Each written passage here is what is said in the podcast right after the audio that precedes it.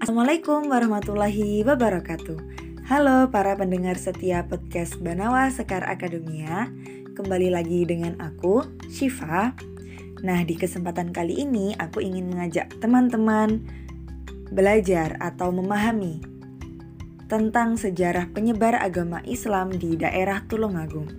Nah, mungkin teman-teman di sini masih asing dengan nama Tulungagung karena ya teman-teman di sini mungkin tidak semuanya berasal dari daerah Jawa Timur dan perlu diketahui bahwa Tulungagung ini adalah salah satu kabupaten atau kota di daerah Jawa Timur.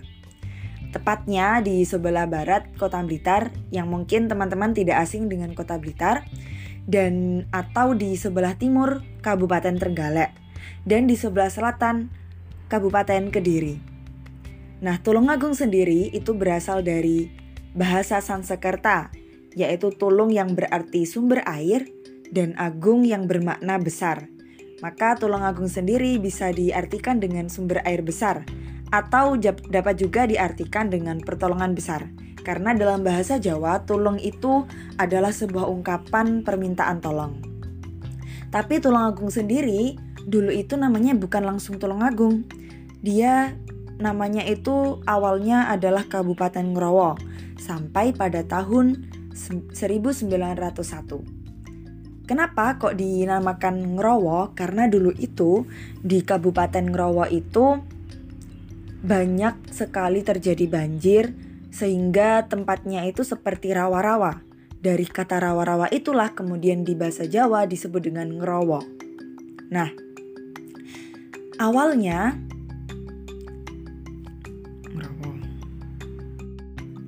Nah, teman-teman, sekarang kita akan membahas tentang Islam yang ada di Tulungagung. Jadi dulu itu awalnya di Tulungagung itu masih menganut kepercayaan seperti animisme dan dinamisme.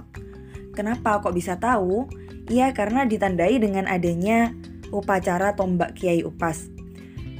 Untuk informasi bahwa tombak Kiai Upas sendiri itu adalah sebuah pusaka dari Kerajaan Mataram yang kemudian dijadikan pusaka identitas Kabupaten Tulungagung. Nah, lalu juga terdeteksi bahwa di Tulungagung dulu itu juga adanya kepercayaan Hindu-Buddha yang ditandai dengan adanya candi-candi yang ditemukan di daerah Tulungagung sendiri. Lalu Islam di Tulungagung sendiri juga ditandai dengan adanya makam, petilasan, pesarehan, pesantren, yang dari situlah kita bisa tahu bagaimana sejarah Islam yang ada di Tulungagung itu sendiri. Lalu siapa sih tokoh-tokoh yang berperan besar dalam penyebaran agama Islam di Tulungagung? Nah, sebenarnya tokoh-tokohnya itu banyak, tapi tidak mungkin aku nyebutin satu persatu di sini dan aku rasa aku cukup menyebutkan tiga orang yang sangat berpengaruh besar dalam proses islamisasi yang ada di Tulungagung itu sendiri. Yang pertama tokohnya yaitu adalah Mbah Sunan Kuning di daerah Macanbang. Nah, mungkin teman-teman yang daerah Tulungagung mungkin sudah sangat tidak asing dengan nama ini karena makamnya sekarang ini sudah sering diziarahi oleh orang-orang sekitar bahkan juga dari masyarakat luar Jawa. Sunan Kuning adalah salah satu tokoh yang sangat berpengaruh dalam proses islamisasi di daerah Tulungagung. Nah, menurut cerita dari masyarakat sekitar, dulu itu sekitar tahun 1478 sampai 1550 Masehi, Sunan Ampel itu melakukan uh, penyebaran agama Islam dan ketika beliau sampai di sebuah daerah yang bernama Ludoyo, beliau bertemu dengan seseorang bernama Ki Gawang dan saat itu Ki Gawang bersama dengan murid-muridnya. Di sana Sunan Ampel ingin melakukan negosiasi tentang Islam. Tapi uh, negosiasi itu atau musyawarah itu tidak mendapatkan kesepakatan yang baik sehingga kekalahan pun diterima oleh Sunan Ampel. Lalu akhirnya Sunan Ampel kembali ke Surabaya untuk bermeditasi. Di sana Sunan Ampel mendapatkan ilham bahwa untuk menikah, menikahkan putrinya yang bernama Siti Nuriyah kepada Sunan Kuning yang berasal dari Tulungagung ini. Lalu Akhirnya dinikahkanlah Siti Nuriyah ini dengan Sunan Kuning dan lalu kemudian Sunan Kuning ini ditugaskan oleh Sunan Ampel untuk menuju ke daerah yang bernama Ludoya tadi untuk merebut hati dari Ki Gawang agar Ki Gawang dan murid-muridnya ini dapat masuk Islam. Dan benarlah Sunan Kuning menuju ke sana dan dia berhasil membujuk Ki Gawang dan murid-muridnya ini untuk masuk Islam. Kemudian Ki Gawang dan murid-muridnya ini dibawa oleh Sunan Kuning untuk menuju ke Surabaya untuk dihadapkan kepada Sunan Ampel. Tetapi ternyata Ki Gawang ini masih memiliki niat buruk dan di pertengahan perjalanan, Ki Gawang beserta murid-muridnya ini meracuni Sunan Kuning dan Sunan Kuning meninggal di situ, tapi kemudian dimakamkan di tempat asalnya. Tapi ada sumber lain juga yang menyebutkan bahwa situs Sunan Kuning sendiri ini sudah ditemukan sejak 1704 Masehi dan diperkirakan sudah ada sejak tahun sekitar 1425 Masehi ditemukan oleh seseorang yang bernama Mbah Sangidin. Nah, Mbah Sangidin sendiri ini adalah seorang murid dari Kiai Ageng Muhammad Besari yang berasal dari Tegalsari, Ponorogo. Saat itu Mbah Sangidin itu tiba di suatu alas dan hendak melaksanakan sholat. Lalu kemudian Mbah Sangidin ini bertemu dengan sebuah masjid dan di sebelahnya di sebelahnya ini ada makam. Ketika hendak masuk ke masjid tersebut, ternyata ada seekor macan yang menunggu atau menghalangi Mbah Sangidin. Yang tak lain macan itu sebenarnya adalah abdi dari Sunan Kuning kala itu. Sejak itu akhirnya Mbah Sangidin berusaha untuk berinisiatif untuk merawat masjid dan makam tersebut hingga sekarang diteruskan oleh anak-anak cucu beliau. Nah, dari cerita itu akhirnya desa tersebutlah desa tersebut dinamakan atau disebut dengan Desa Macan Bang. Oke, sekarang kita lanjut ke tokoh yang kedua yaitu Kiai Haji Abu Mansur dari daerah Tawangsari. Kiai Haji Abu Mansur sendiri ini terkenal sebagai mbahnya guru pencak silat di Ngrowo. Keturunan keenam dari Abu Mansur sendiri itu mengatakan bahwa Mbak Abu Mansur itu menginjakkan kaki di Tawangsari sekitar tahun 1700 Masehi. Beliau mengajarkan agama Islam ini di Ngrowo. Nah, menurut sejarah, Kiai Haji Abu Mansur ini diberi tugas oleh Mangku Bumi saat itu untuk ikut serta dalam perjuangan melawan VOC.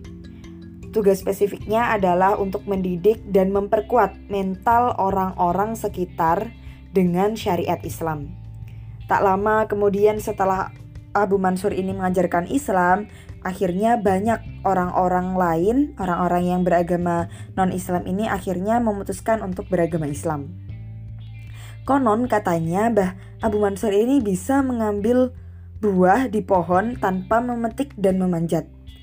Dan beliau inilah yang dapat menyumbat air yang ada di alun-alun Tulungagung yang selalu menyebabkan Tulungagung ini selalu dilanda oleh banjir.